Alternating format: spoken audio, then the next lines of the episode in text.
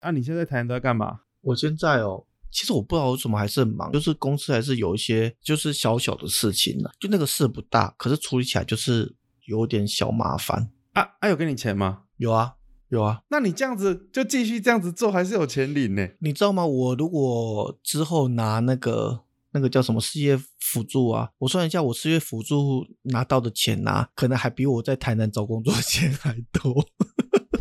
不可能，不可能，不可能，因为它的顶就是你劳保的最高，大概四万五、四万八吧的六成啊。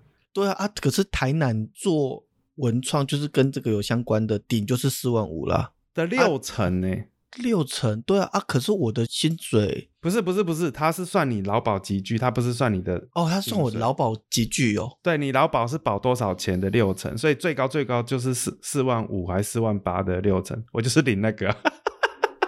什么意思？什么两个拿失所以不是业补助的不是不是，你是说拿四万五还是四万五的六成？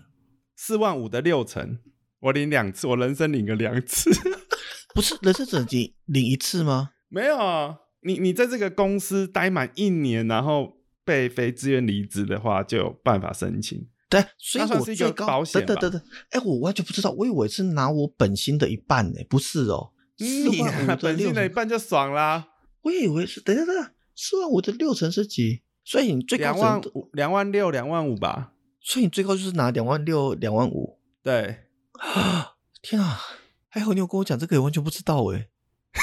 我想说，怎么可能比在台南的工作薪水高啊？所以这样拿一拿，就是最低薪薪资的钱啊。对对对，差不多，而且很麻烦哦，你要固定去每个礼拜去上一次课嘛。没有没有，不用不用不用。那哎，是每个礼拜吗？每个月啦，你要去投履历给他看啊。等一下，我怎么记得我有同事说，他说是拿薪水的一半呢、因为我有拿两次的啦。我拿两次的啦。你听我的，一定是这样子啦。你啊，对，我老金有没有？哎，那这样对啊，年薪三百万的妈失业补助不就领多少？领领年薪对啊破百啊？怎么可能？国家不是判啊？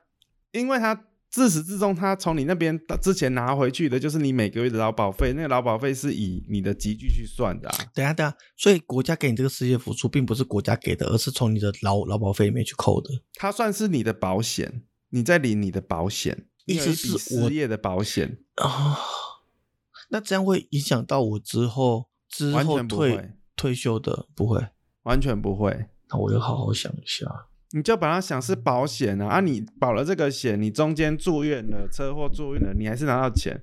譬如说你可能是储蓄险，它并不会因为你中间使用了这储蓄险的保险之后，你最后领领回来的钱会扣掉一些钱啊。天哪，这个冲击给我的冲击是好大哦！我现在完全不想录音。你好好吵工，不是不是 不是不，你不是公司还是要给你一些事情做吗？你的蒙责啊，啊，可我就是觉得你这一阵子就到了啊、休息啊。差不多到了啊、而且而且你啊，知道我就今天发生，下嘛，休息一下，组个模型啊，玩个股票啊。我就是没办法，我连电玩都没办法玩。像我八月工作就要结束，我也要开始。等一下你八月，对啊，你不是说本来十不是十月吗？没有，本来说七月，后来就延又延一个月啊。而且本来想说所以你要再领第三次吗？没有这个只保了半年，哎，干我应该不要啦，一直用这个拎你啊，我人生在领失业补助金。我本来想说，还是说鼻子摸一摸跟他说要继续做，因为我发现我们公司在澎湖有有有另外一个工地。呵呵呵呵。对啊，我想说，我有一个、对对对，你说澎湖那个工工地，我有我有一个我有一个消消息要跟你说。我上次跟我另外一个朋友讲说，你要去那个澎湖万安花仔的事情啊。嗯，他说花仔里面有一户就是他朋友。有一户，可那个都已经没人了呢。他说没有，他说里面有一户是他朋友，而且他还住在那边，好像不是住在花仔里，反正就是住在万安那里，然后做一些跟文创有关的工作。所以他是、啊他等于是万安那个岛，万安那个岛的算是返乡青年。对，返乡青年，然后他们家的主厝就是花花仔的其中一户这样子。然后，然后对对对对，然后然后然后一些人的苦衷。对对，然后他就说，他说如果你要去做这个的话，他说就是你面对他可能要小心一点，啊？什么意思？因为他是一个没有这么好相处的人，就是表面很好，但其实不是不是不是不，是不是不是不是不是，我们这个处理的已经是国家的东西了。对，可是你去那边住，那边的岛这么小，你一定会认识那边的人。你老师哎、那里有我同事是跟我说有两百人，哎，后来我查了一下，那个岛四千五百人，好不好？我想说两百人怎么够开全家？那个岛住了哦四千五百人，好不好？但是你去用他们家，可能会跟他打到交道吧？没有啦，那个都已经是国家的了，然后国家花钱把它修复。好了，反正重点是，如果你们公公司在那边找不到人的话，可以找这个人啊。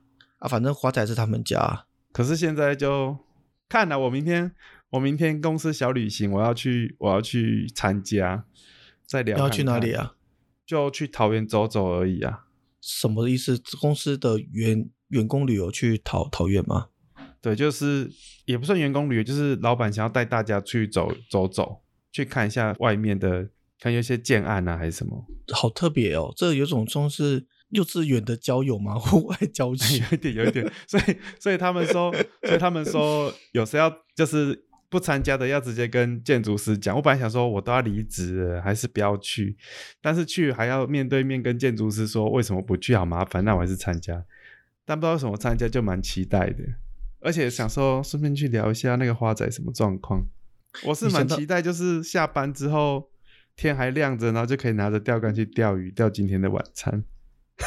你钓鱼之后，你敢你你敢自己杀鱼哦？干，我超爱杀，我超爱杀鱼的。我去菜市场买鱼，我都叫老板不要杀，我要获得那个杀鱼的经验。看这是假的啊、所以这个技能你要培养起来啊！所以你可以看着一个生物从活着到死亡，在你手中经历着从生到死的过程。我没有杀过活鱼，诶，你买的都是死鱼啦。哦，就是但活鱼，活鱼我觉得我可以。你知道，你知道，你知道，你知道日本有一种活替吗？啊，我知道，我知道，它是头头给它插一个洞，让它瞬间脑死，然后再从尾巴戳一根钢索进去，把哎哎破坏它的神经。对，对，我我蛮想要把这个学起来的。然后可以直接吃生鱼片什么的，这样。就是这个鱼在经过活替之后，它保存的状态会比较好。鱼不是也要放血吗？对啊，对啊，对啊，那个都要同时进行啊。嗯，因为我记得活体之后，那个鱼好像会类似尿尿一样会喷水出来。我记得我之前在 YouTube 看到的它的它的神经没有办法再传导讯息给它的肌肉了吧？啊，肌肉嗯就不知道它身体是死的。总之，我记得是活体，它可以让这个鱼肉的那个死亡到保存，就是那个维持那个鲜度的时间拉长一点，这样。嗯哼哼哼哼，它只是做到这样子的动作而已，那个鲜度可以更拉长一点。总之，你这样，我突然想到，我之前去北京呐、然后那个客户请吃饭呐、然后就有吃那个鱼，就是它会动的，嗯，那不就生鱼片吗？不是是那个鱼，就是那个鱼的尾巴跟头是生的，还是会动，但是它的鱼肉是熟的。那不就是那个很像铝？中国有在吃那个驴，就它还活着，然后就在它腿扒一个洞，然后用热油泼那个洞，对对对对对对对对对对削一块肉下来吃，但那个驴还活着，然后啊，对对，它好像是是把那个肉切好之后去弄，然后因为它之后吃一次还会把那个鱼再拿去就是拿去炸，还是看你要干嘛这样子。我知道还有一种是它切了一半之后，然后还放到水里面，它还会游，但是你已经在吃它的肉了。类似吧，但我没有到这么高级啊。因为我听说日本还有其他更高级的是，在冷水放一块豆腐，然后呢旁边都放一些小泥鳅。哈，你有听过这个吗？我我我好像有听过。然后那个水会慢慢加热啊，因为那个水加热之后，那个你就感觉水很热嘛，然后豆腐是比较凉凉的嘛，它就往豆腐里面冲，然后最后所有的小泥鳅往豆腐里面钻到豆腐里的时候，水加热就把它给煮死了，然后豆腐跟泥鳅的那个混合体就这样子，然后就你就直接吃那个豆腐就可以吃到那个泥泥鳅鳅这样，我觉得天哪，这个也太恐怖了吧！好像有一些食物，它的本意就是要就是虐待，就是要看它被虐待，就是。因为有因因为这样也没有特别好吃吧？像那个鱼这样子，或是驴这样子。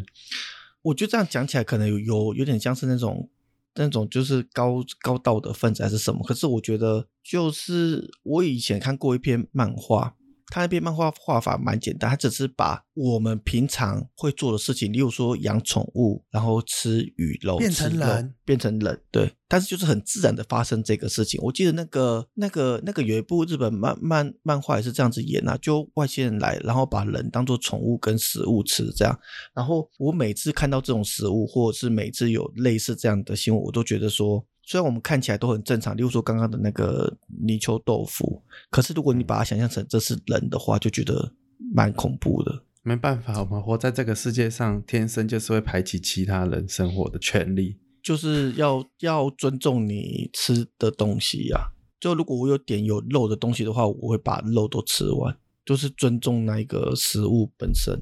但是总而言之，你去钓鱼，反正你去钓鱼这件事啊，就是其实我觉得还还不错，因为人生很难得有这种对啊，我就想说再浪费个三个月、半年再 再去体验一下。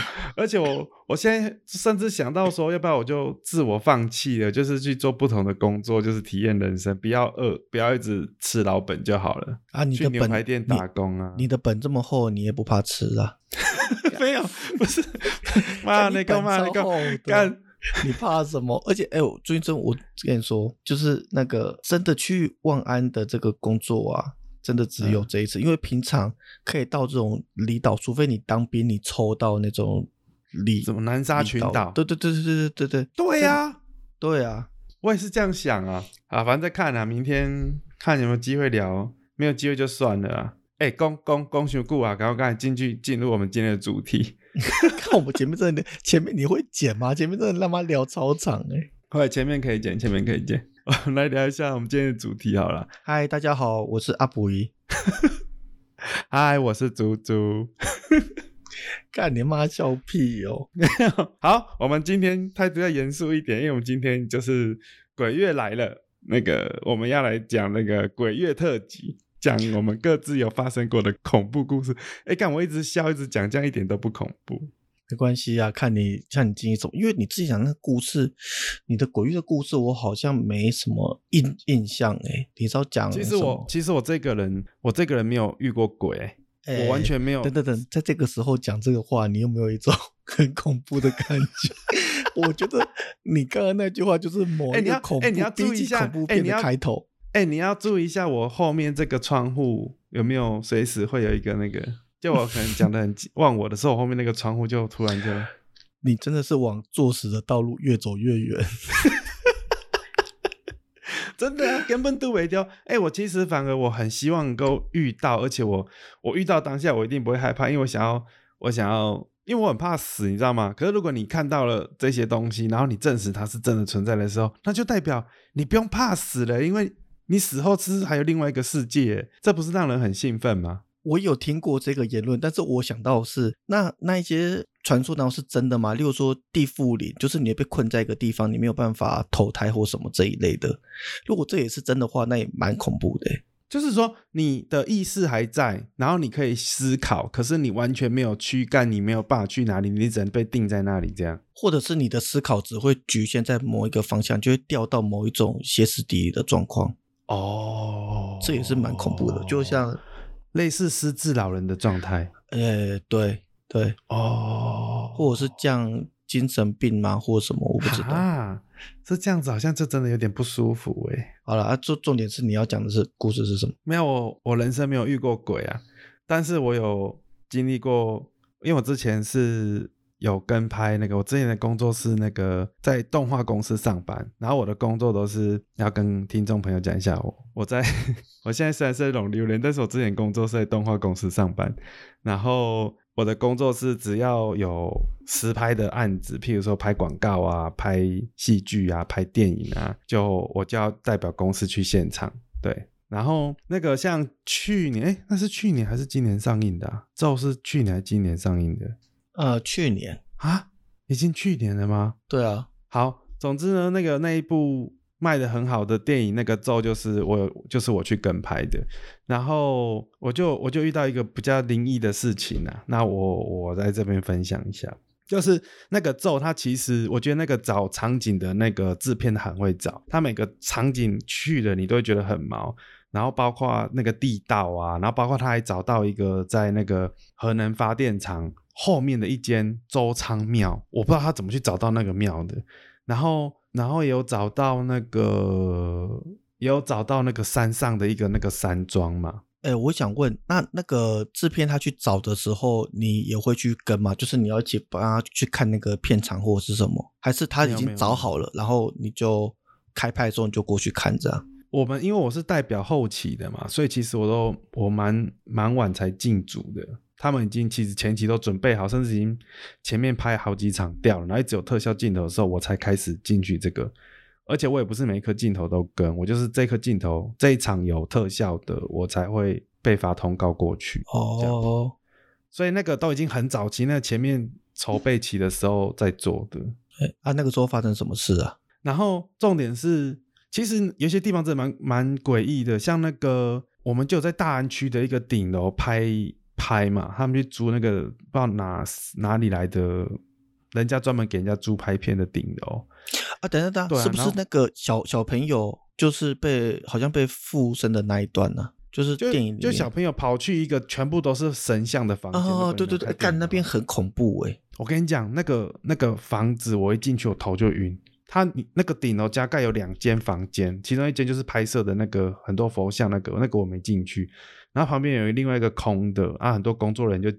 就挤在门口，那我觉得好挤，我就跑进那个房子里房小房间里面。哇，我一进去整个头晕呢。我觉得那个以前一定有人在那边上吊还是什么的。等等等，我这边想要用科学的角角度来讲，会不会是因为人太多了，然后空气比较稀薄，你头才会晕？没有，就是因为人太多了嘛，所以我就那个那个小房那一个小房间，所以我就开门进去，那里就没人。然后就头晕，我是在一个没有没有很拥挤的状况下，我进去，然后就我看头好晕，然后就该跑出来。然后想想，反正这一看也不用一直盯着现场，就跑去楼下，我就不在，我就不要在那边凑热闹。好，我再提出另外一个科学看法，因为那个是老房子嘛，对不对？会不会是当初他在建那个水平的时候没有建好，所以指的那个房间它的水平比较差一点，它就是可能倒向某一边。然后你从一个水平不是呢，你一走进去你就晕呢，啊，就是走进去感觉到那个水平不对啊，那外面水平就对，对啊，它就是里面那个房间，它不会是顶楼加盖，它就是突然有一个小房子立起来，它外面还是顶楼的感觉嘛？这个跟你有去那个科学馆嘛，科科博馆嘛，它里面有一个什么妙妙屋，它就那个房子，它里面是斜斜的妙妙屋。类似那种的房子是斜的，然后你走走进去，就突然间头会晕，不是 那个叫什么呃小人国嘛？小人国科学小叮当啊啊小叮当对对小叮当科学园区，它里面有一个房子，就是它地板是斜的，然后你走进去就会晕一下。好，我我觉得科学解释整到这边了，再来你会晕，我真想不到办法。好，总之总之那个都是我的臆测哈。好，不管。然后我觉得最最可怕的是我们那个。核那不知道是核一啊核二，就金山万里那边有两个嘛，应该核二吧。反正就是那个还有一个核能发电博物馆的那个那个核能发电厂后面哦，就沿着那核能发电厂旁边有一条路，就一直走走走走，开车开快十分钟吧。的尽头是一间庙，干妈超屌，而且那场那几场戏全部都是在晚上，所以我们都是通告都发下午三四点。去，然后准备好开拍的时候，可能就是晚上再拍这样。而且我觉得，我觉得那个那那几天真的很忙，因为他拍摄的需求，他有那个佛像会转身背对着那个庙。虽然他们有保回过周仓说可以这样搞，但我真的觉得 那个是周仓最那个是周仓最答应的吗？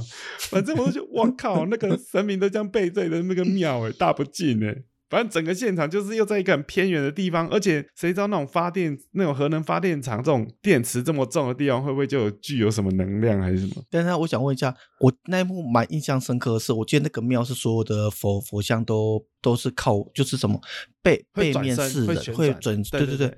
那一幕的拍的时候，你人在那边吗？没有没有没有，他们在拍这些的，因为他他是用那种微纪录片嘛，对。所以其实，在拍的时候，我们人全部都得闪，这样他才不会拍，因为他转来转去，他才不会拍到工作人员。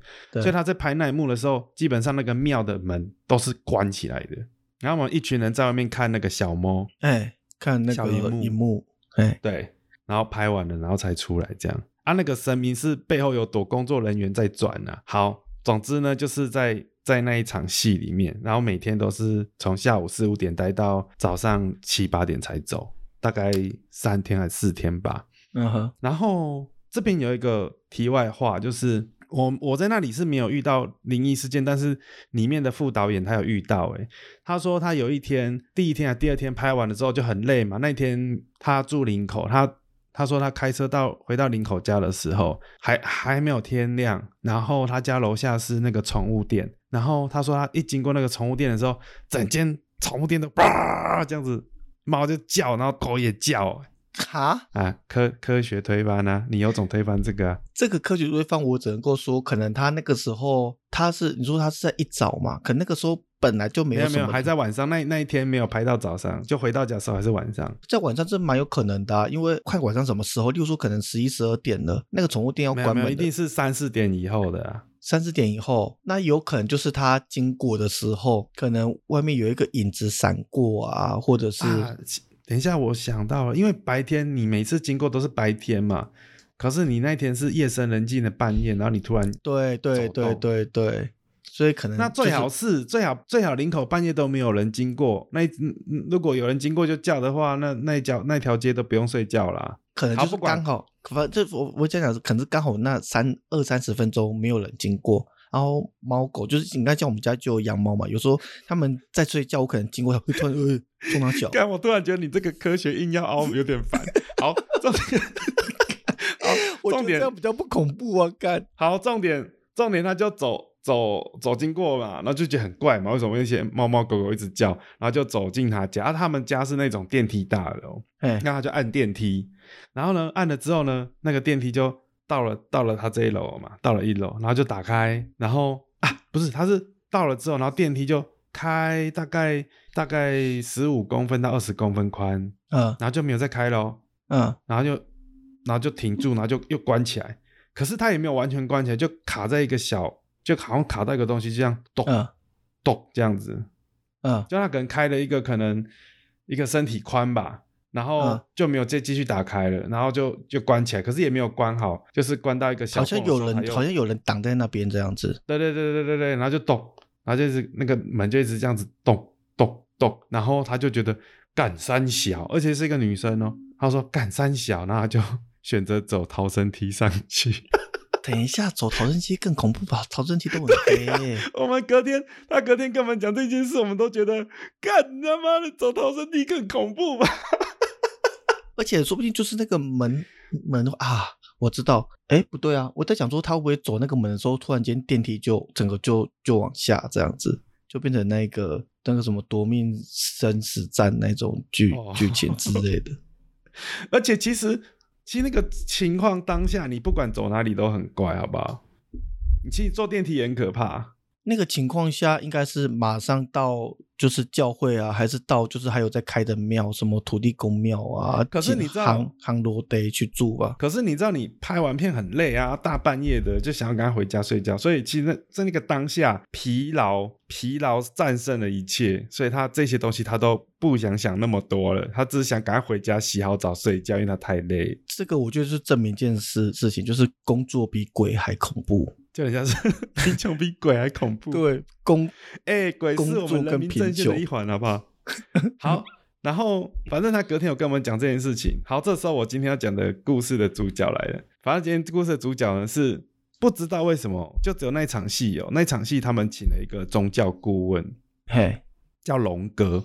嘿，然后呢，啊，因为那场戏好像就是那场戏是女主角要去庙里面找庙公救她女儿还是什么，所以那个戏里面会有一些宗教想念咒啊、比手印啊还是什么的，嘿所以他们就请了宗教顾问来来教他们，就是做一些好像那么一回事的咒语还是手印这样，反正就找了那个龙哥啊。其实那个我们那个副导隔天来跟我们讲这故事的时候，那一天龙哥听完之后，他在他回去前就把我们全部的人都留下来，然后他就做一个法为我们驱驱除身上的邪灵的那个法事，这样。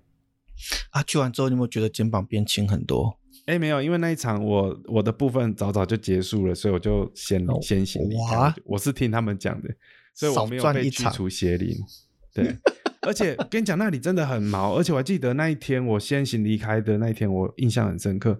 我一离开，因为那个一出去那个庙拍摄现场会有人打灯嘛，可是你一离开那个现场，就是围着那个核能发电厂的那个路，一路上是伸手不见五指那种黑，干那个连开车都超毛的。我一开出去，我直接耳鸣呢，干超超诡异。好，不管，嗯，好，反正我们在拍片的时候呢，我就没事嘛，我们就是。等等等，对不起，我这边想要跟各位听众讲一下，如果长期有常常会突然间耳鸣的话，要去看医生，因为那是中风的前兆。干真假？对啊，啊，因为你们那个时候长期熬熬夜拍摄啊，的确有可能会有，所以这也是你的那个科学是科学解释。好，然后，然后呢？反正我们就就在那边，我就认识了龙哥，我就看到他拿了一些法器啊，然后还在教他们一些手艺拿，念那个咒语，我就很好奇，我就过去跟他聊天，我说：“哎，你是你是干什么的？为什么你你会懂这一些来当这个宗教顾问？”然后就跟我说：“哦，我是我是在跳钟馗的。”我说：“啊。”跳钟馗不就是人家那个上上蚂蚱才在那边跳钟馗咯？对对对，我专门送送肉粽的，他也是中邪，你知道吗？有一部恐怖片，我知道，我拍的蛮烂的。对，那部真的。而且，哎，看他拍真的拍很烂呢。我觉得上蚂蚱这个主题是非常可怕的，然后被他拍的有够烂，我气死了。嗯嗯。好，反正他是那个中邪的，也是中邪宗教顾，他本身是也有在上蚂蚱。我说，干你娘嘞！你有在上蚂蚱哦，超可怕的。他说：“对啊，你要不要看照片？你要不要看照片？哎，他超屌哎，我都还来不及反应哦，我都还没来不及反应，说哦，我我不要看，他就手机就嘟到我眼前，然后就给我看一个中年男子上吊的照片。干，真的假的呀？打给半没，然后每次有事给我看泰戈密啊，我真的很生气耶，我还来不及反应，你要不要看？你要不要看？你要不要看？你要不要看上吊的照片？我说啊，我我，然后就他，而且他翻照片也，哎呦。”哎，他翻照片也翻的蛮快的，反正那一瞬间我我就是来不及反应。等一下，等一下，等一下，这个瞬间快到是我怀疑他把那个照片设为是他的 iPhone 的手机桌面之类的吧？他说这样是骗女孩子是不是？看这个真的我会发狂哎，我真的会超级不爽哎。对啊，我就然后我就看到一个中年中年的阿贝，然后把自己很奇怪，他也是吊在那个门把上，他也不是吊在天花板哦，他不是吊在那个，他他是坐在，他是有点半半悬浮在。在门把哦，好，差不多到这边就差不多，好，到这边就差不多。哎哎，为什么他不是吊着，他是吊在门把，他不会死啊？那个脚扶着就起来了，就很坚决啊。对，他说：“你看他，他想死想的多坚决，这样他就死了，他这样就可以吊死自己。”然后反正。就跟我讲了很多，他就跟我一直聊天，然后聊聊聊聊，他就跟我讲了一些宗教的事情。那我这个故事就是主要想要分享他这个。他说呢，我觉得他说的蛮有道理的。他说，为什么我们人要烧纸钱呢？他说，纸钱其实是一种五行的重现。他说，这个纸呢是木头做的，所以木就有木，哎，五行是什么？金木木水火土，哎，然后烧它就有火嘛，哎。然后水是什么？水是烧完之后要用那个酒在旁边绕一圈，是不是？要在那个纸纸钱旁边绕一圈。然后他说纸钱上面会有一个小金箔，嘿，对，那个是金，嘿。然后最后烧成灰烬就是土，土。那他就是解释是说，其实烧纸钱是一个让这个能量循环的过程啊。他说他说所谓的这些灵啊、鬼魂啊，都是一种能量，对啊，只是我们怎么去。怎么去跟这个能量去做结合，还是什么啊？所以我们去烧纸钱，就可以一直让这个能量聚集，是能量聚集，我们就比较容易跟灵界的人有有来有有来回。但但但照他这么说，照照他这么说，不烧纸钱也是可以吧？可以烧烧那个色情杂杂志啊，烧不要用的纸啊，就是一样的。照他这个说法，就拿一个铝箔纸，然后再拿一个纸报纸，反正就这样烧啊，然后也是经历。这个五行的轮回，哎，没错没错，他的说法的确是这样，不是真的会烧了会变纸钱给给先，但是这我觉得我觉得这是他自己的掰法啦，这个掰，这是他理解的。然后呢，逻辑，哎，然后我们就聊着聊着很开心，他就跟我说，哎，这个朱先生，我们也算是有缘分哦。我说对啊，啊那个我一般我帮人家卜卦哦，卜一次是六千块，看卜一次，我嗯好，他说卜一次是六千，他说。我我帮你卜好不好？我帮你卜一下，卜卦一下。我说哈，要六千的我才不要。他说不用不用不用，我不用收你钱，我帮你卜卦一下。现赚六六千这样哎，对对对，现现赚六千块的概念，哎我跟你讲，这个跟那个传直销的手法一样，就是在那种火火车站啊，然后一些热嗯闹的地方，就说，哎，我先生先生，我们现在有推荐，我们现在有一个新的产品，就是用这个产品去洗一下你的脸的。我们这个洗面乳啊，一组要八八千块，啊，我可以先让你洗一次这样子，啊，如果你觉得是好用 然后洗我的是对，然后你在嗯洗那个脸的时候，他就例如说那个洗完之后那个水，他就说你这个水吼就是黑黑的，那个泡沫黑黑的吼，就是平常你的黑头粉刺就太多。你看我们这洗面乳就可以把它就是洗走，对，带入货的意思。对呀、我想说你娘，我我为了赚这个六千块，你后面给我说什么？我我我还不照做，我毛一辈子哎、呃，对啊，对啊，对啊，对啊，我说。我我家不爱嘞，我才不要你那个六千块的卜卦。然后他就说：“你真的不给我卜卦吗？”有时候啊，好想讲哦。嘿然说：“有时候啊，人生可以过得比较轻松，你知道吗？” 他就这样子讲。你说给他谱过之后，人生过得比较轻松。嗯，你我觉得他的意思就是说，他就可有有办法知道说我的状况是什么，那有什么不好的东西，我们可以去化解掉，那就会比较顺遂一点。嘿，当然，我这我终其一生，我都一直觉得，尤其是出社会之后，我都一直觉得我的人生不是很顺遂嘛，晒晒个被吸。所以我我我听他这样子讲，我也是很心动。但是就像你说的，我很怕这种带入货的那种啊，状然后重重点是你到底有没有给他谱？没有哎、他就给了我，飞。看你这个故事讲这么惨，最后没有给他谱，他妈的！然后我他就给了我一张名片，然后就说你没事可以，我在台中啊，你没事可以来找我啊，泡个茶聊聊天啊。林天，我裤子都脱了，你让我听这个，你的胖橘带在哪里呀、猪猪，你胖橘带在哪？我他妈裤子都脱了，你跟我讲，至少人家说哦，我有有啊，给他补啊，结果补完之后，他就拍拍我的肩肩膀，哎，我就觉得我肩膀变好轻了哦，至少记个这个结尾吧。没有哦，我人生中经历过最诡异的事件就是这个事件，然后最后我还没有给他卜卦。我只能够对这个故事下三个字的结尾，叫做干你娘！我我真的裤都脱了，你让我听这个。我、那个龙哥真的很恐怖，好不好？那个哎、那个现场那个氛围很恐怖哎，半夜然后在那个可怕的周仓庙，然后问你要不要卜卦，谁谁敢给你卜啊？神经病！而且我说认真的，我说认真的，就是我天生个性就是。哎，可以盖人拉低赛，你知道吗？嘿，要不然一般谁这样跟片，然后到处去跟这些人聊聊聊到这样子，莫名其妙。因为这个的话，你你在讲《咒》这部电影啊，我就想说讲一个跟你前面这些故事也蛮类似的，一样同一个导演，就是《咒咒》的导演是那个柯梦龙嘛。然后对我以前也有工作是有跟柯梦龙做合作，那个时候找他拍拍片子，然后我们在拍片子的一个空空档啊，他就突然跟我说。哎、阿布阿布一来，我说怎么了？他说带你去看一个有趣的东西，因为我们拍片的地方是在一个废弃的监狱，对，它其实是一个监，对对对，台湾有一个好像在新北那边有一个废弃的监狱吧，反正那监狱就没有人在用，然后他们就去那边拍拍片，然后我就过去这样子，然后他就带我到一个。一个类似小房间嘛，那个房间大概二十几平吧，然后那个房间刚好是在我们拍片的隔壁的隔壁的房间。我一到那个房间，我就看到有一面墙，那面墙画满了超级多的小小人，就是大概画满木了材木火柴人的那种人吗？呃，类似像火柴的那种，可是用红红红色的油漆去画的，就是整面墙哦，大概有一百公尺，嗯，不到到七八十公尺长的墙，全部都画满小人，有一些小人就是站着，啊，有有些小人就是被砍的，有些小人是上吊，操！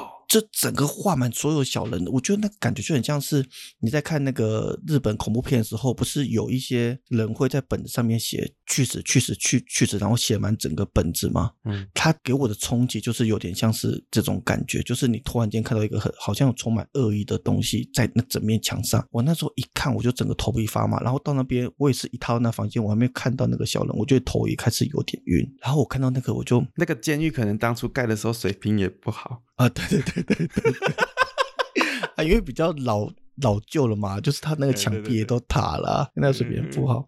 然后，然后那个我还记得那个时候柯梦龙，他那个时候跟我讲一个印象他妈超深刻的话，就跟你讲的话一样，他就说柯梦龙他就说他这辈子很想要看见鬼一次。然后我那个时候觉得，看这个导演超屌，他对于拍鬼片有一种超强的执执着。你是这句话很简单，可是你从他跟你讲话那个眼神、那个动作，就觉得，看这个人他对于拍鬼片这个东西，真的有他的强烈的执执着在。包括他之后工作室找找的地点，我都觉得那不会是一般人会去找的地点。他找了一个私人的庙宇，就是他这个工作室以前是一种私人的庙宇。他说他刚进去看房子的时候，嗯，里面全都是佛像，就他那个工作室里面全都是佛像，然后那个墙壁都是黄黄的，就那种私人的那种祭坛，然后里房间里面都摆满了各式的佛像，然后他就说他那时候看到，哎，觉得这个位位置不错。然后感觉也蛮有故事的，他就把那个工作室租了下来，这样子。然后我就说，这么恐怖的地方你居然敢租？他说还好啦，一楼还好，你不要到 B one 去睡睡觉就好。B one 去睡觉会有人叫你起来。哎，说不定就是这些神灵保佑他，所以他他就创作就成功了。我觉得他自己的执念也真的是蛮强的啊。那个时候人机真的是很投入啊。对对对，我记得我有去跟你们跟过咒的有一次拍片吧，我有我有去跟嘛，但是在那个中影那一次，对，在中影那一次，我去中影就是现场的整个气氛的感觉啊，也是就是你知道这东西是在拍电影，可是你踏入那个场景，真的有一种很很吊诡的氛围。我觉得那个美美术把那个气氛做很好，我只能说跟拍那个咒比看咒这部片还要恐怖十几倍。他去的那些地方真的太可怕了，尤其是他那个地道、那个隧道、那个……我我刚去，我走到一半，我就觉得这这这可以进去吗？这个太幽闭了吧！我就跑出来，我说里面没有人啊，说有有有，你要再更进去一点，美术组都在里面布置。我说哇，干啊要再更进去，太恶了吧！这个再次证明一件事情：贫穷比鬼更恐怖。而且我我的我的鬼月的恐怖故事分享到这里，靠背就只有这一个，没有没有没有占卜到的六千块占卜，我我真的有点看不起你，不是我都会丢啊，很烂呢。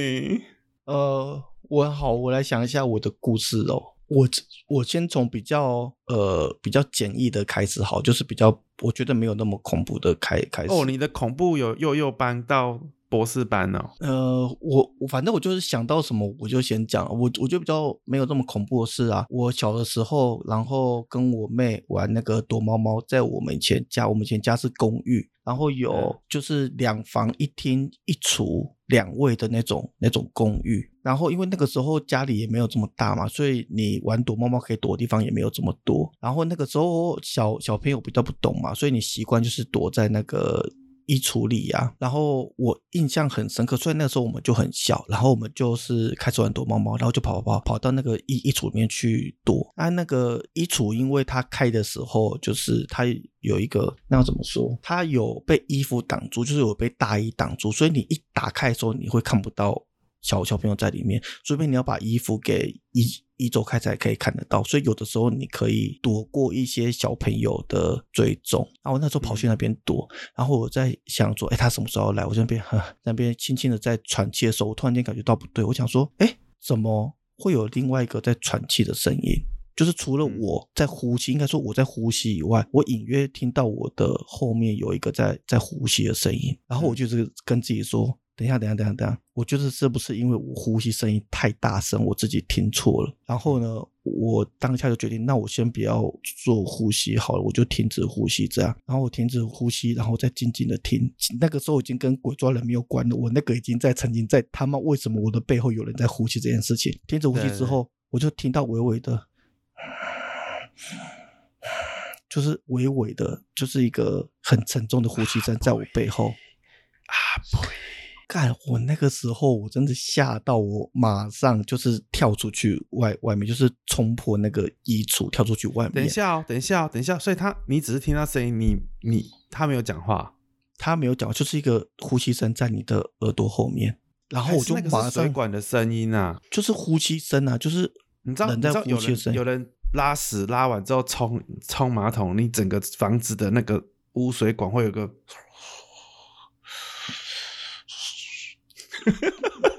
我觉得这个科学解释我没办法接接受，这个不行。妈的，骗人家没住过公寓哟！我操，有啦，没有啦，有啊反正我我以前住公寓的时候是不会有这个声音的。哦，好，然后我那时候一一冲出去，我那时候太害怕，我整个就是整个人向外冲。我一冲出去，就看到我让我妹就是站在我旁边说：“抓到你了。” 就这么刚好，我那啊时候又不是不是不是不是，我知道了，我知道了，你妹就知道，吼哥哥，因为你妹不是很聪明吗？嗯然后说，吼哥哥就是笨蛋，藏在衣柜里面，然后就跑到衣柜旁边这边，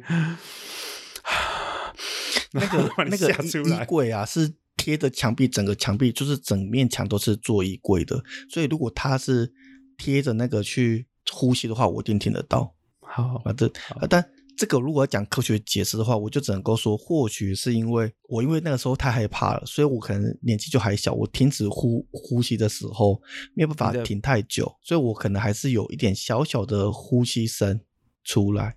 还是你微微的放屁，那个放屁声跟呼呼吸声，我觉得应该两三岁就可以分辨得出来。然后还有一个后续是，就是我那个时候，那个时候很流行那个《玫瑰之夜》，就是一个综艺节目，然后他在道彭恰晚恰对，彭佳佳跟曾庆林嘛，反正曾什么，然后他们就是会在晚上的时候会主持一个灵异节目，他们就会请那个专家跟呃摄影专家跟民民俗专家来分析那个灵异照片哦，对对对，来分析灵异照片，就是就像我们现在做的一样嘛。那个摄影专家就会用 科学的角度去分析这个东西是有可能的，然后灵异专家就会说我在里面我看到了什么这样子。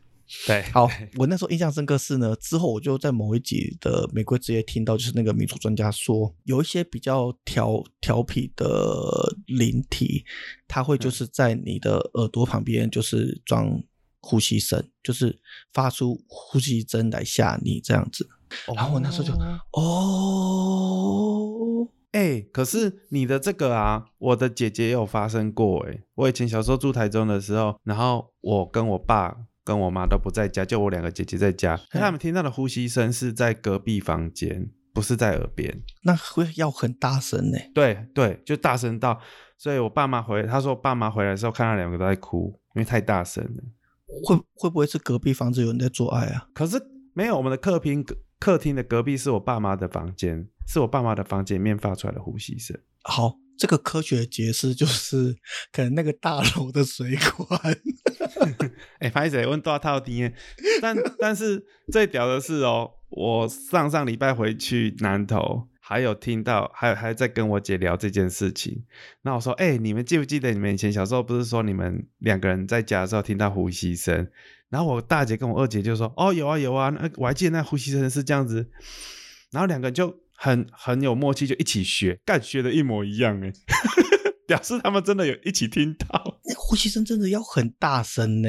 嗯，因为在隔壁的房间，他们在客厅看电视，这样蛮看电视呃，等下，那他他这个太诡异了吧？你看电视还可以听到呼吸声，所以想必对，然后他可能不是从房间传来，他就是在他的耳朵旁边。然后我爸跟我妈的八字都很重，好像是一个快要六两啊，一个五两多这样。然后我们回家里的时候，就跟我爸妈聊这件事情，然后他们两个都忘记曾经有发生过这件事情。我说怎么可能？你们回到家，然后发现自己两个女儿被呼吸声吓到哭的这件事情，应该会一辈子都很难忘吧？反正他们两个就说不知道，我们没有没有这个印象。然后我的解释就是，因为他们八字太重，然后那一间那一间套厅很明显的有闹鬼，所以他们平常住在那里时候，那个鬼就被他们压得喘不过气。然后他们两个不在的时候，他那个鬼总算可以喘口气了，所以就会。这个也算是某一种科学的解解释啦，吼。没错，没错，没错。好了，那再来高中组的恐怖故事呢。再来的话，我想一下哦。那那换我猜一个。好，换你猜一个。你你你刚才讲那个柯梦龙，不是讲到那个监狱啊，很多画那个小人，然后上嘿面嘿嘿，你就觉得说很像是什么杀死你，杀死你，对上，面写很多这个，让我想到我有经历过，但这不是灵异事件，这是一个很毛的事情。就是我不是去年还是前年啊？哦，前年了。我离开动画公司之后，不是帮我同学选县长，然后我们两个人就一间一间的拜访嘛，然后跑了七个月。然后呢，里面最毛的一件事情，一户人家就是我们走到了一个短记家在埔里，然后那个短记呢，看他们两个就哦哦是那个谁啊？啊我知道你你很有名啊，最年轻的镇长啊，来来来进来坐进来坐，然后就把我们邀请进去他家坐，然后他家有一股很重的那种抽烟丸，很像网咖的那种味道嘛，嗯就他一定长期在家里抽烟，那种很重的、很臭的味道，然后就叫我们坐在那个沙发上，然后就在那边开始讲话，然后就说：“你哦是一个很棒的人，我我跟你讲，你既然来普里，你一定要去拜那个地母庙。那刚好你真的是很有缘分遇到姐姐，姐姐教你怎么拜地母庙，这个顺序是有讲究的。然后就开始讲很多怎么拜那个地母庙，然后讲讲讲就说：来，你跟我来，姐姐。”姐姐帮你加持一下，然后就带他到他们家的那个神坛前面，然后就开始拿那个香在他身边这样子绕在那边画，然后一边画的时候他一边打嗝。你有听说过就是哦我知道，我知道档是的时会打嗝，对，对对对，反正他那边一直打嗝啊。其实我不知道哎、我不知道这件事。我想说，干你啊，他在打嗝打啥小啊？你以为他刚刚喝喝完酒是不是？我觉得很可怕啊，因为他他那个也不是打嗝，他就是会一直发一个呃怪声嘛。呃对对，我知道，我知道，哎，然后我想，干三小，而且他们家是很乱，就让你觉得很不舒服，味味道又臭，然后我整个就很不安。但是你你知道你在跑选举，你又不能在那边绕跑，然后他就给他加持完之后又坐回来，就开始讲他的人生，说什么他的人生很很悲惨啊，然后跟男的都跟到不好的男生啊，然后他妹妹还开车要撞死他，然后他妈妈，然后最后就讲到他妈妈什么。得癌症啊，没有人照顾他啊。啊他妈妈虽然对他很不好，一辈子都很不好，但是最后还是他照顾他妈妈，到他妈妈得癌症死掉这样。然后他就讲说，所以我妈妈在死之前，他就觉得他很对不起我，他就躺在你们现在坐的这个沙发上，然后在那个沙发的后面一直写对不起，对不起。你们现在转头看。你们沙发的后面是不是很多对不起啊？那我们转头看，看一堆对不起你，你要敢不看靠背？哦，我觉得今天，哥，我真的觉得很恐怖 Oh 哎、我妈妈死之前，她都会觉得她很对不起我，所以她在沙发的背上一直写对不起，一直写对不起。你们转头看，是不是很多对不起？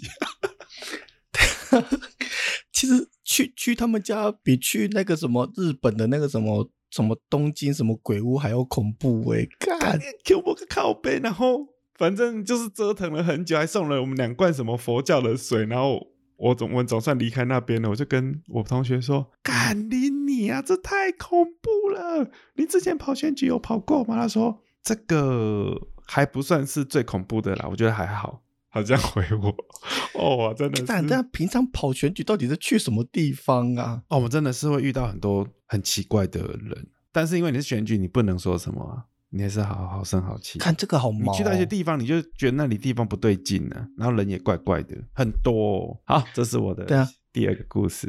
你你这样讲，我想到你刚才讲的，我又想到我以前这是不是我经历过的事情？但是这个跟我的出身是也有关系的事。反正我们家以前就我刚才讲，我们住那个公寓嘛，然后那个公寓楼、楼下有一个妈妈，那个妈妈就是对我都很好。然后小时候她常会常就去他们家玩，然后他们家就是那种白色的那种大理石，就整个房子都是白白的，然后就是感觉就是刚装潢好，没有过很久。然后嗯干干净净的，但是那个妈妈有一个事情让我印象超深刻，是她的黑眼圈超重，他就是眼眼睛就是泡泡的，很像常常在哭的那种感觉，然后黑眼圈超重。我那时候小时候就觉得奇怪，是想说这个人的眼眼睛怎么都会黑黑的，旁边都会黑黑的这样子，但我就不以为意。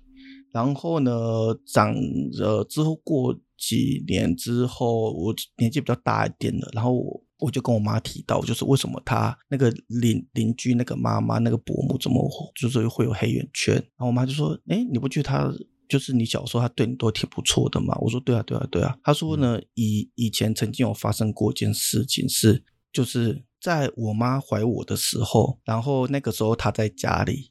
然后在忙家务啊，我爸那个时候在外面工作，晚上在外面还在上班，还没有回到家。然后那一个邻居伯母，他的儿子当时好像是在考公务员吧，还是考律师什么的，但是考了好几次没有考上，还是考大大学，反正就是考某一种重要的考试，然后一直没有考上。然后呢，在那一天的晚上，他好像是连续好几次没考考上，然后觉得可能生活也过得不如意什么的，所以在那天晚上，他决定他要开瓦斯自杀。嗯，对，开瓦斯哦不，他要那个自焚，不是开瓦斯，他要自焚。自焚。对，那一天晚上刚好他们家没有人，然后他可能正心态，他就决定要自焚。然后他那个时候就在他们家，然后就用那个瓦斯炉，然后开瓦斯，然后在身上淋油什么之类的，然后就自焚。然后那个时候发生一些爆爆炸声。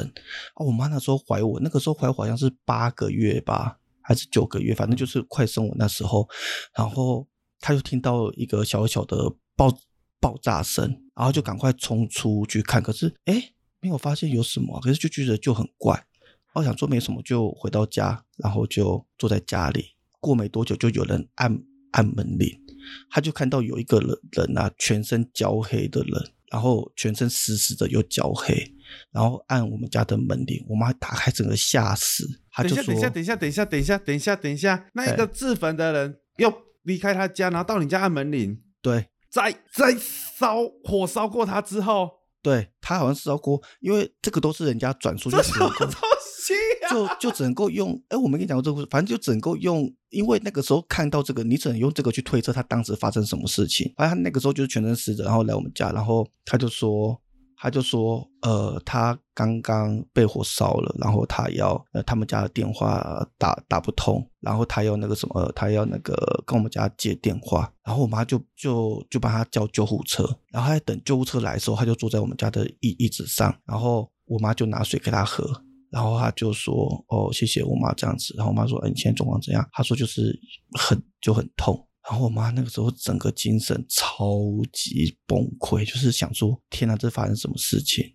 然后被过没多久，人怎么可以这么镇定呢、那很痛哎、就是我在猜，可能皮肤有烧伤，但是烧到什么程度不知道。然后那个时候呢，就是后来救护车来了，然后我的印象是好像那个人最后走了。他是被烧到会死的那种，还还还还有意识来你家按电铃，然后在你们家坐着还喝口水，对，还喝一口水这拎样。你啊嘞！这什么故事？这太扯了啊！就很扯，我那时候听到故事，想这故事他妈太扯了吧？然后就说，那为什么他妈妈对你这么好？因为他总是隐隐约约感觉是我是他儿子的转转身。我就知道，干，我就这故事要这样走。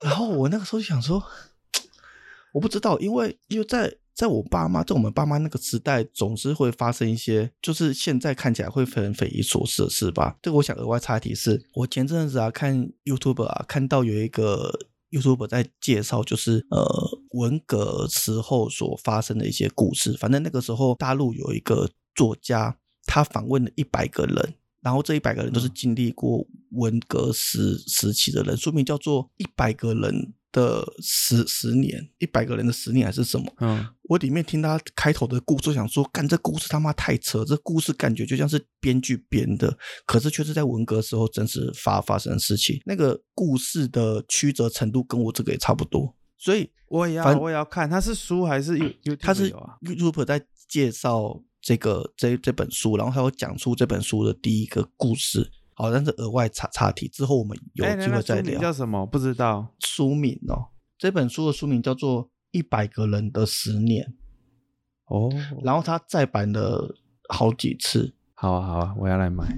对对，它叫一百个人，一百个人十年。哦，反正这就是我当时我觉得，我觉得印就是我妈那时候跟我讲，我觉得印象比较深刻。虽然这个不是一个什么鬼鬼故事啊，但我觉得好像蛮适合今天讲的。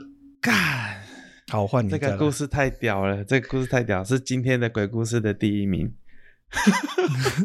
而且我认识你这么久，我第一次听到这个太干真的假？的、啊？那但我本来还有一个是我最近发发生的，好啊呃，最后一个是我最近最好讲出来啊，不好听的太弱的话，你现在这故事很强哦，你下一个会很有可能会很弱。没有下一个故事，我觉得挺北蓝的。好，反正下一个故事是呢，就是那个去年去年吧，去年就是工作一直都很忙嘛，那个时候有弄一、一大堆事啊，杂七杂八的。然后那个时候呢，我们在台北小巨蛋有办一个活动，嗯然后那个时候台北小巨蛋的的人啊，就是我要负责那个活活动的一些产品的销销售。所以台北小巨蛋人呢，就是他有跟我还有跟我的助理啊团员，就是在讲说，哦，你那个销售的那个存放货的仓库在什么地方？然后如果你要去仓库取货的话，你的路要怎么走？嗯然后那个时候呢，他教我们走有两个路，一个路呢是走电梯的路，这个路呢比较快，可是因为要等电梯，所以常常会被卡卡住。那如果嗯你等电梯等太久，你不想等的话，你又走另外一条路，另外一条路的话，那个路啊，它就是比较长，可是呢，它不用等电梯。他当时呢要带我们走就是第二条路。我那个时候跟他走到第二条路的时候，那个路很它很长，差不多有五十几公尺吧，这么长的路。可是那个路超阴暗的，那个路感觉就像是在美国的 B 级恐怖片会突然间有杀人魔出来的那种路。啊因为我们办活活动嘛，所以就是嗯会放那个烟，所以那个路就是你你可以想象是一个很阴暗的路，它可能每隔呃十公尺才有一盏灯，然后又有嗯烟，所以感觉就是更恐怖，就是你路是看不到尽头，因为被烟给挡住，有层层的烟在那个路里面。嗯然后我那个时候就只想说，可不可以不要走这个路？这该不会是我们要走的路吧？然后带我们那个人就说：“哎，那走了，我们我就带你怎么走这这一条路。”然后我那时候硬着头皮就想说：“干，好吧，你就走走过去吧。”嗯，我走过去的时候就一直觉得，就是那个路很凉。那个那个时候天气是很热的，可是走到那个路，觉得这边这个路怎么这么凉？然后我穿过那个路之后，就觉得就是头有点昏昏的，不太舒舒服。嗯那后来穿过路了，他也带我去怎么走了，我们就知道这样子。可是从呃从穿过那个路，然后我从台北小巨蛋回到我公司，这整个的路路程，我的印象是很模糊的。我只记得就是我从那个路上来，然后跟大家打完招呼，然后我就坐电车回公司，然后到公司我觉得很累，就躺在那边睡了一下。嗯起来之后，所有人都是就是好像你睡就睡，有人一直在叫我。我想说你们在叫我干嘛？然后就说你醒了吗？我说怎么了？怎么了？他说你刚刚整个人超奇怪的。他就说我就是睡一睡起来，就是发出奇怪的声音，然后起来就坐在椅子上，然后就是眼神变得很不对，然后所有人叫我，我都没反应。然后我就想中邪，有种有点像是这样的状况。然后就说没事啊，我只是睡个觉啊，我就感觉是我睡睡觉睡一半被叫起来。他说那个时候叫我都没反应。然后我老板后来知道这个这个事啊，他就他就说一直要叫我去那个什么，叫我去庙里面走走。然后之后我有到新新天宫去拜拜干嘛的，然后有去那个什么收金嘛，反正做完之后就觉得就没什么事情。但是有一次呢，也是我有次想睡觉，然后也一样被同事叫起来。但是我是在哪里被叫起来？就是我那一天也是在公司想睡觉，但是我起来的时候已经是在我同事的车车子上了。然后，啊然后我就说，我起来之后我就说，我们现在在在哪里？他就说，阿布依，你你醒来了吗？然后我就说，对啊，对啊，对啊。然后我就感觉到我的手被人家架住，我是说，我们现在在要去什么地方，在哪里这样子？他说我们要现在要去拜拜，我就说为什么要去拜拜？他说你刚刚又一样，就是就是整个人叫了之后是反应，就是怎么样跟你讲话，你就是张眼睛，可是人家跟你讲话都没有任何的反应。然后我老板看到我那个状态，他觉得太害怕了，然后就决定那个时候好像下午四五点吧，他就马上找两个同同事，两个女孩子把我给架住，然后硬把我塞在车子上。对，哎，蛮爽的欸。然后我就马上驱车赶往某一个就是呃演艺圈啊，或者是某一些政坛大佬常会去拜的一个庙这样子。嗯对，然后就赶快到，好像在三三峡吧，三峡的某一个山里的一间庙。然后我就我记得我们是七八点到那个庙那那里，然后那个人看到我就说，晚上吗？对，晚上七八点到啊，因为有特别打电话跟那个人说，所以他有在等我们。然后那个庙庙公来啊，就是看到我就说，哦，这应该没有什么事啊，处理一下就好这样子。然后就就是在我身上做一些收收金的动作嘛，然后给我那个符符水啊，然后叫我回去的时候要烧符，然后用这个符去洗身体，然后过三三天就好这样。我觉得我那老我那个时候老板对我还蛮不错，因为整段路啊，就包括要给那个庙庙公的红红包钱，都是他他出的。然后后来去完那个庙收完金，我我就觉得人又比较好一点了，然后就跟他们说说笑笑这样子，然后还请大家去吃晚餐，因为我觉得要劳师动众这么多了，觉得很排斥，我们就找一个找一家那个快那种快炒店，然后吃晚餐。在这之后呢，就没有类似这样的事了。可是我老板还是觉得我就是整个人的气场很不对，然后他还送了我一个一个很贵的佛珠。然后要我出国工作要干嘛时候都要带着那个佛珠这样子，嗯，然后之后我老板就一直在公司说，他觉得我气场真的太不对，即便去完那个庙还觉得我气场太不对了。然后又找了我同事有认识一个有名的鸡，呃，不是鸡桶，他就是他的我这个同事的朋友，他们家是开祭坛的。然后他又会帮忙看，可他没办法处理，他只能帮忙看。然后他的那个他的那个守护神是三太子，所以他有的时候会在三太子讲话跟他本人讲话之间来回切换。就你有时候听到他讲话的口诀不一样，那就是三太子去上他的身，反正他就是人家说那种灵有天命的人。然后他就来了，然后就说说我有一个就是有东西跟我跟的比较久，可是他现在没有办法去处理，那个要去他们家处理。这样，嗯，对。然后他们家在。高，所以你你你有那个，你有一个幽灵跟着你，就是冤亲债主。因为关于冤亲债主，还有另外一个小故事是啊，这个这个额外岔题，这个我最后再讲好了。反正关于冤亲债主，我还有另外一个小小故事，但这不是重点，重点是他就说哦，我要去高雄那个庙，然后去高雄那个庙，然后看，然后那个坛主就跟我说，就是我当上辈子啊，随便跟人家乱许下承诺。但是没有跟对方兑现这个承诺，所以对对方就是来跟我，然后就说这个对我的那个什么呃，对我的姻缘是有影响的，嗯，所以他就说我会因为这个，然后姻缘被卡住这样子，然后你上辈子渣男啊，就是之类的吧，就是可能是有答应过人家，也说不定不是渣男，说不定我是许下什么海誓山盟，然后没有去做而已啊。好，但是是不是没有去做而已？你这句话讲出来，我跟你讲，他现在在旁边听得很生气哦。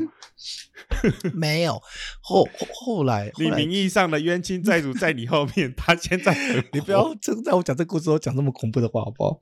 啊，反正那个时候我就听到这个事，可是我那个时候我有点半半信半疑的。但那个时候坛主跟我讲句话，他就说他之前有处理过类似像我这一种的，处理完啊，过没两两三个月就交女朋友了。嗯。对，所以我听到这个想说，哦，是哦，那那来做做看哦。我就是因为这个，我讲说，好好，那来做做看好了，说不定就是因为这样子，说不定因为是这样子被卡住呢，是谁知道呢？做做看嘛，反正 应该没多少钱吧。我就硬着跟他说，债主啊，想打炮就打炮啊。然后我就说，哦，好好好，来做做看这样子。后来就是后来就是挑一个良辰吉。即时，然后晚上去做，然后因为他要分两次，第一次是要跟对方去谈判，就看他需要什么东西，然后第二次就是谈判好，第二次就是要烧给他这样子。好，对，然后呢，这个事情呢，就整有也是烧，就是他要他那个时候就谈判嘛，然后他要什么，我们就是准备好去给他。然后那那个时候啊，我有问就是那个坛主一些事这样子，我发现到一个很有趣的事情是，因为那个坛主是一个妈妈。所以呢，嗯，你在问他事情的时候，你可以感受到，有的时候他如果是跟你，就是像朋友间，像是跟人讲话这样子跟你讲话的话，那他给你那个建议呢，我都觉得那就是他自己人生经验给你的建议。像我那个时候问他说，我适不适合回来南部工作？然后呢，他一开始呢，他是就是头会向右转，然后稍微呃一下，然后再转头再跟你讲话。这个时候就是神明给你的建议。他那个时候就说：“我的、我的、我的那个气呀，在南部的确发展比较好。然后那我那我就跟他说，那我大概什么时候回来会比较好？可是这个时候他就头就没向我转，他是直接就像跟朋友讲完就跟你说：哦，你找到工作再回来会比较好。”就是你可以知道说，他是用他的人生经验跟你讲，就是啊，你不要这么快回来，你至少在南部先找好工工作，再回来会比较好。就是 无缝接轨比较好啦。对，无缝接轨比较好。对，不要这样衔接，每次回来谈那张衔接没有是这样不好。所以你就可以感觉到，就是他会他是他这个建议是他的人人生建议给你这样。然后我那个时候问了一些问题，我就可以感觉到有些问题就是他个他觉得不需要去问神的，或是神明可能没有给他、指示他问。神，他要用 mana，哎、哦，要要消耗 N M P 哦。对啊，就所以一些太无聊的问题，他就不问神，他就直接用人生建议跟你讲。他说哪有这样子的啊、你这个是不是人生建议也太好分别了吧？哦 干好，但是真正重点是什么？真正重点是做完到现在，我还是没有交到女朋友。这个不晓得有没有那个、哎呀，有没有售后服务？没有保固啦？没有保固。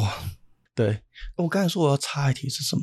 冤亲在债主，哦哦对，然后呢，那回到刚刚冤亲债主想要插这一题啊，冤亲债主有一个很小的故故事是，我那时候在台北租房子，我在内湖那边就是租到一个房子，然后我刚搬进去的时候呢，我发现那个弹簧床。就是我要装我的床单嘛，我发现那床床翻开的时候，它的底底下有血迹，血棕色的痕迹吧？是红红的，红红的痕痕迹。那就不是血液呀、血液变对啦其实棕色。对，有一个变成说这是红红的痕迹。然后我那个时候我还要去闻一下，然后闻的时候发现是那个是那个洗衣精的味道，真没有是洗衣精的的味味道这样，我就觉得怪怪的。然嗯后后来我有打电话到警察局去问说，就是我们这个住址干你往后看要死啊！啊，算了不理他。好，反正我就去打电话去派打电话去警察局问，就我就就打电话到那个附近的警警察局去问，然后我就问他，我就说我是刚搬来这个区域的那个新的住户，然后想问他说我住这个地址有没有发生过命案什么的，然后那个警察说他不行，就是他不行，就是基于什么。什么什么机密之类，他不能够跟我说我那个地方有没有发生过凶案。等一下，等一下，我认真的，警察不能透露吗？对，他说有关凶宅的、欸，他说警察不能够透露。哈，对，嘿，那我永远都没有办法用正常的管道知道这个房子有没有发生过刑事案件。我那个时候啦，他是这么说，可是我也没有去查，反正那个时候警察就就这样跟我说。然后后来我就技巧性去问他说，我就跟他说，那请问一下，你在这个派出所任职多久？他说任职了大概三十几年。我就说，那请问一下，在你任职的这段期间，你有听过我们这附近有发生过什么命案吗？我说你个人有没有，你直接？问他说，关于这个地址，你觉得我适合住在那里吗？这样嘞，呃，但是是不是他就跟你说啊？是不是是看你呀、我就只要问那他就讲啊，他就觉得我是觉得这个煞气有点重啦，看你要不要租，这样就暗示啦。好，反正我那个时候跟他说，就是你在任职这三四年，我们这附近你有听过有什么需要出到刑事队或者是很大的重大命案的事吗？他就说他这三十几年来没有听过我们这附近有出过这个事情。我想说好，那就没事。哦然后然后我在那边住的时候，我觉得晚上有的时候就是睡得不是倒很好，然后偶尔起来会发现自己身上会有抓痕。但是我在想说，是不是我晚上睡觉抓痒的时候，就是就是抓出来的痕迹嗯这样子？直到有一天啊，我早上起来之后，发现我的眼球有一个血块，很像是被人家打，然后我就是有我我才那种感觉，但它不会痛。然后我身上有一个抓痕，然后可是那个抓痕啊是有我才的抓痕，嗯，我就觉得奇怪，如果因为那个碰会痛嘛，我想说，如果是抓到有 O 层的话，我应该会醒来啊。嗯，对，但我没醒来这样子。然后我那个时候就觉得太奇怪，我就跟我们家里的人讲这件事情，然后刚好有认识一些，就是那时候家里有认识有在处理这个事情的人，他就看，然后他就说我那个时候刚好有冤亲债主经过，所以是你自己引发的事件，不是那个房间带给你的。我就不知道，就是我到现在还不知道是到底是那个房间，还是他真的讲的是没有啊，冤冤亲债主主一定是要跟你自己有关啊，那个都是你前几世跟人家但不知道啊，但是不知道，因为如果不是冤亲债主是这这房间呢？因为那个师傅就说冤亲债主啊，啊，那个师傅这样说，可是事实上，但是有可能是什么什么，有可能是真的是我自己抓。如果用科学角度来说，有可能就是我自己不小心抓到我车，但是我睡太熟，我那个时候在快速动动眼期，好了，所以我就没气了。哇，所以你人生有两个冤亲债主的事件。我跟你讲，我跟你讲，真的没事，不要去找那个，那个真的讲了会让你一直觉得哈，然后接下来你就要掏钱处理，不掏钱处理就觉得好像中什么诅咒一样，怎么样？我就觉得刚刚才讲的故事，我就想到我这件事情。后来我就是掏钱处理，我就是那个掏钱的人。哦，我真的很怕被讲这个，我真的很可怕。好啦，哦，我觉得，我觉得这个鬼月特辑蛮恐怖的，又有一点好笑。我觉得最北然的是你刚才讲那个故事，我想冲过去打你一把。操！你讲黑占卜六千块，干嘛不占卜黑啊？哎呀，那让你看看我多睿智好吗？但我但我跟你说啊，如果我我是你，我也会选择这样做啊。对啊，那个拍个片，然后是专门处理什么死人的，谁想呢？但是我是蛮想要找他来上节目聊事情的。他应该有感觉他可以讲的事情一定超多超恐怖。对对对对对，感觉他有非常多的故事可以聊。好了，那这一集就先到这里了。好，好，那好，大家再见哦。大家拜拜，拜拜。